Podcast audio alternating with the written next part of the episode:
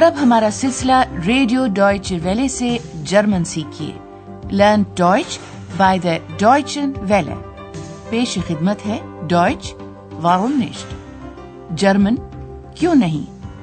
اس radio کوس کی مصنفہ ہیں حیراد میزے۔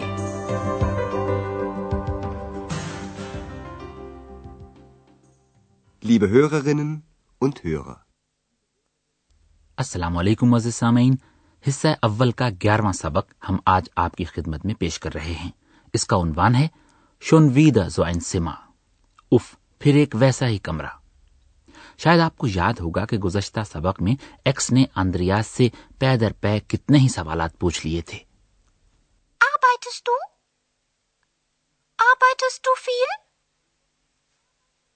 Bist du glücklich? یہ وہ سادہ سوالات ہیں جن کا جواب محض ہاں یا نہ کی صورت میں دیا جا سکتا ہے۔ ان سوالات میں کوئی ضمیر استفہامی نہیں ہوتا اور فیل جملے کے شروع میں چلا جاتا ہے۔ آپ کو یاد ہوگا کہ ہوٹل اوروپا میں ایک نیا مہمان آیا تھا، ہیر مائر۔ اس کے آنے سے اندریاز کو ایکس کے پے در پے سوالوں سے نجات ملی تھی۔ مہمان نے سب سے پہلے پوچھا تھا کہ آیا کوئی کمرہ خالی ہے؟ مہمان کو کمرہ نمبر دس مل جاتا ہے، جس کا کرایہ ایک سو بیس مارک ہے۔ وہ دو یا تین دن قیام کرنا چاہتا ہے۔ آپ کو یاد ہوگا کہ پھر وہ مہمان اپنے کمرے میں گیا تھا، جہاں اس نے کچھ دیر بانسری بجانے کی مشق کی تھی۔ اندریاز کو بانسری کی تانے بہت اچھی لگی تھیں، لیکن ایکس کو سکون چاہیے تھا اور اس نے اونچی آواز میں درخواست کی تھی، خاموش۔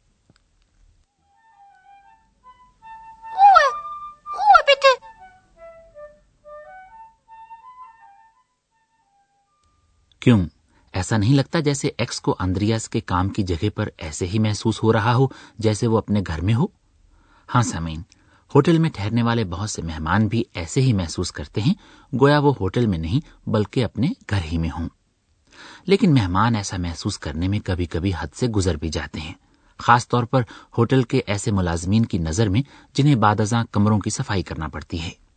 لیجیے اب سنیے کہ ہانا کس حال میں ہے۔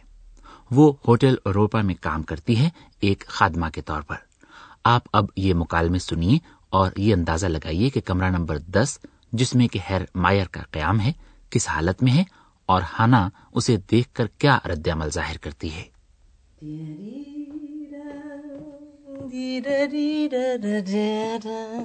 Morgen, Hanna. Guten Morgen, Frau Berger. Ach nein, Schon wieder so ein Zimmer. So ein Mist. Was ist, Hanna? Ach, das Zimmer ist wirklich ein Saustall. Das kennst du doch. Stimmt.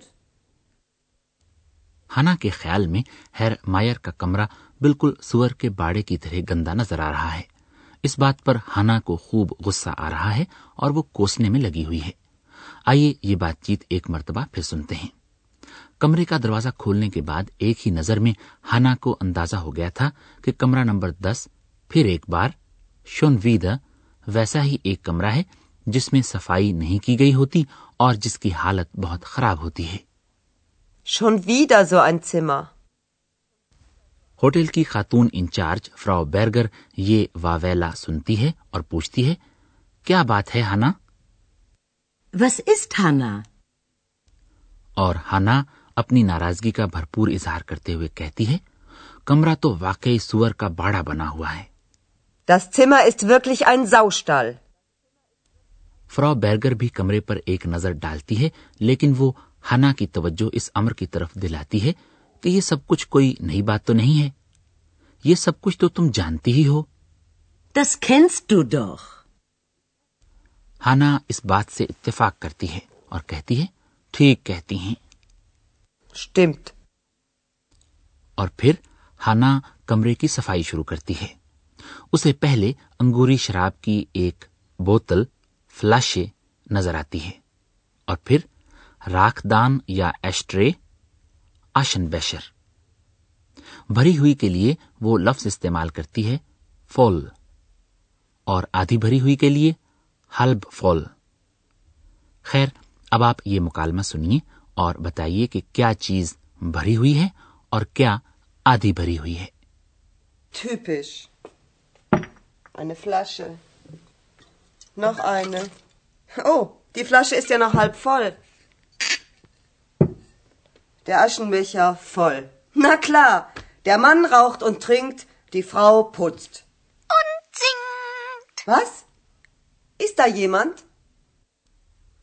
تو کچھ اندازہ لگایا آپ نے؟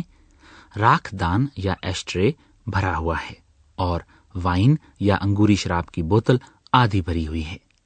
حالانکہ اس خود کلامی کا اب ہم ذرا تفصیل سے جائزہ لیتے ہیں۔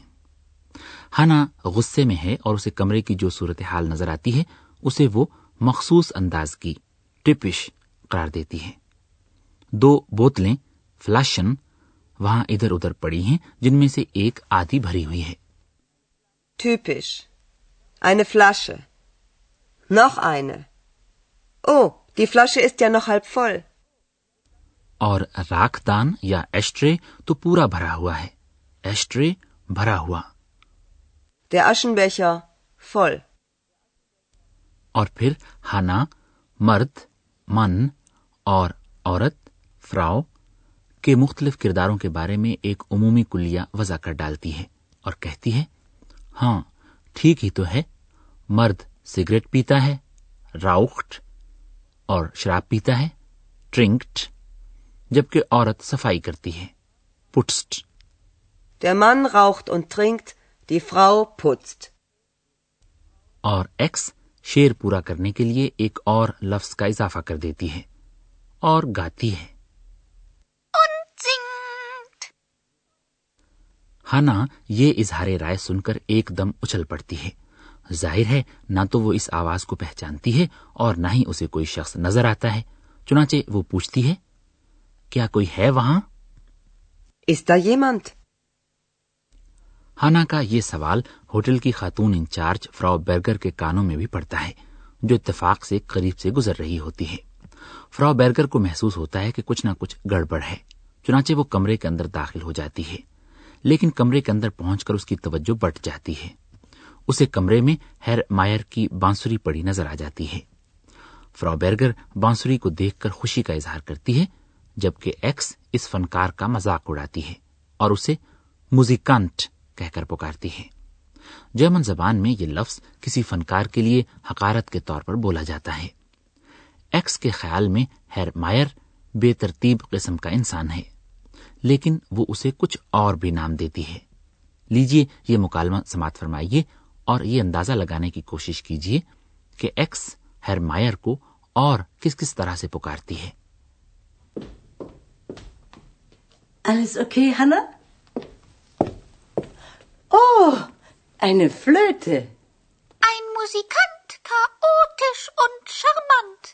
موسی منتھ اسٹا Die da, da, da, da.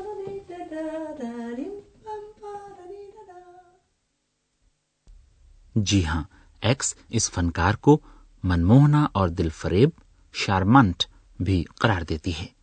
یوں لگتا ہے کہ فنکار کی دل فریبی فراو بیرگر پر بہرحال اثر انداز ہو گئی ہے، کیونکہ وہ فوراً ہی گنگنانا شروع کر دیتی ہے۔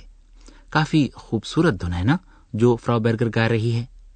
یہ دھن ہے مشہور موسیقار ولفکنگ موزارٹ کے اوپیرا ساؤبر فلیٹ کی، جس کا مطلب بنتا ہے جادوئی بانسری خیر، اب کچھ ہی دیر بعد ہم آپ کو جرمن زبان کی گرامر کے ایک اہم عنصر سے متعارف کروائیں گے۔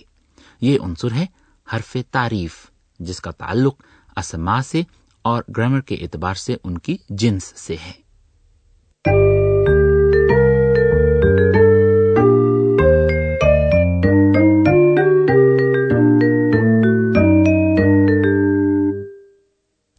جیسا کہ آپ نے محسوس کر ہی لیا ہوگا، جرمن زبان میں اسما یعنی ناؤنز سے پہلے کوئی نہ کوئی حرف تعریف یعنی آرٹیکل لگایا جاتا ہے۔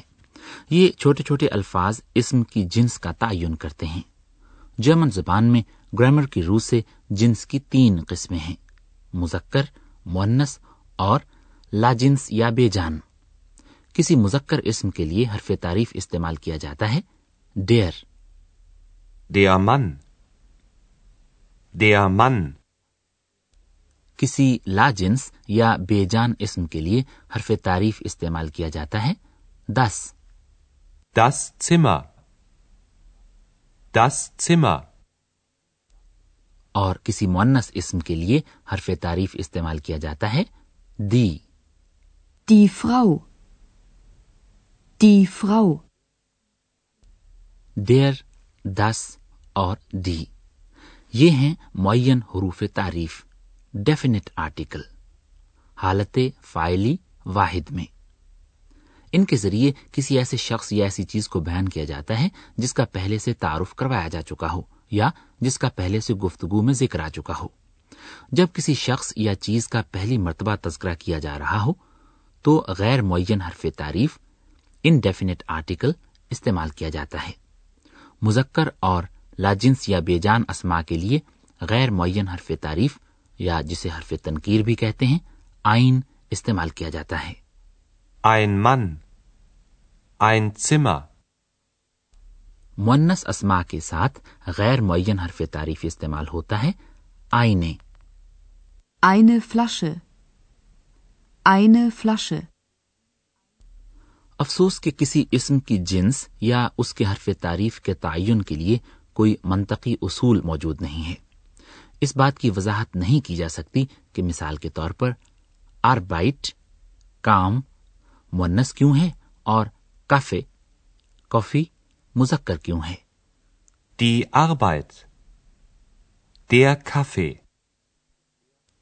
اسی لیے یہ بات بے حد اہم ہے کہ جب بھی آپ کوئی نیا اسم سیکھیں اسے اس کے حرف تعریف کے ساتھ ملا کر ہی ذہن نشین کریں۔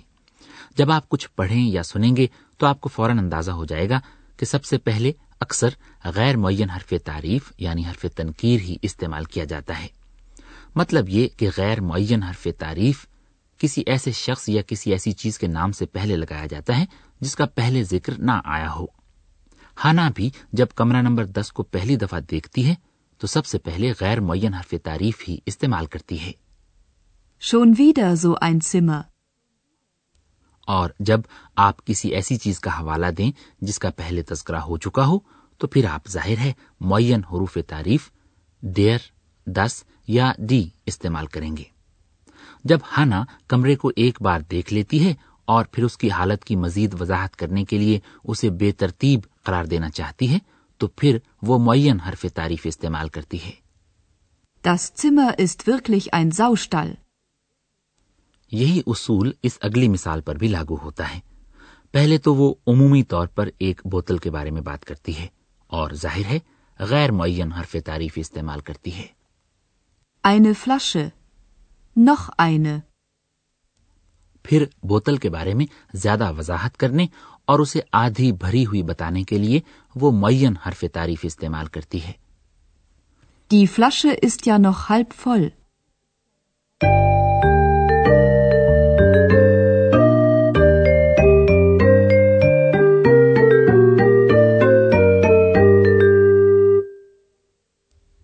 لیجیے اب پورا مکالمہ ایک مرتبہ پھر سنیے اور جتنا زیادہ سے زیادہ ہو سکے اطمینان سے اور سکون سے بیٹھ جائیے اور لفظوں کو دھیرے دھیرے اپنے ذہن میں جذب ہونے دیجیے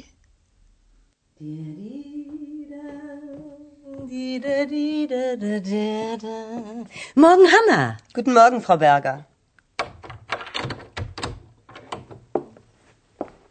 Ach nein, schon wieder so ein Zimmer. So ein Mist. نا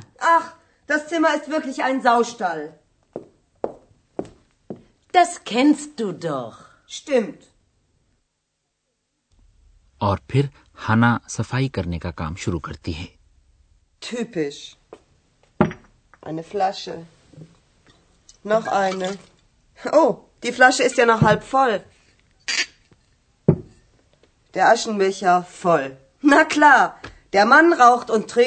Die Frau putzt. Und singt. Was? Ist da jemand? Frau Berger کو ایک بانسری نظر آتی ہے اور پھر ایکس بھی مداخلت کر دیتی ہے Alles okay, Hanna? Oh, eine Flöte. Ein Musikant, chaotisch und charmant. Ist da jemand? Ist da jemand? Komisch.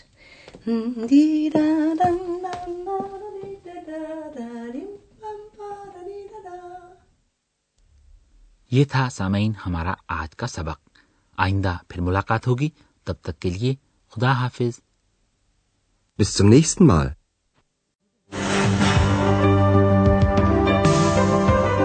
آپ جرمن زبان کا ریڈیو کورس سن رہے تھے، جرمن کیوں نہیں؟ یہ کورس گوئٹے انسٹیٹیوٹ میونک کے تعاون سے ڈوائچ ویلی اسٹوڈیوز میں تیار کیا گیا۔